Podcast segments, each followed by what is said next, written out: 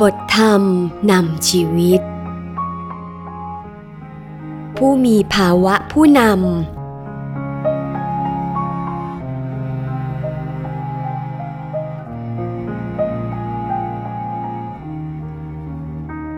ผู้ใหญ่ที่เป็นหลักไม่เอ็นเอียง ไม่มีอคติ มีความยุติธรรม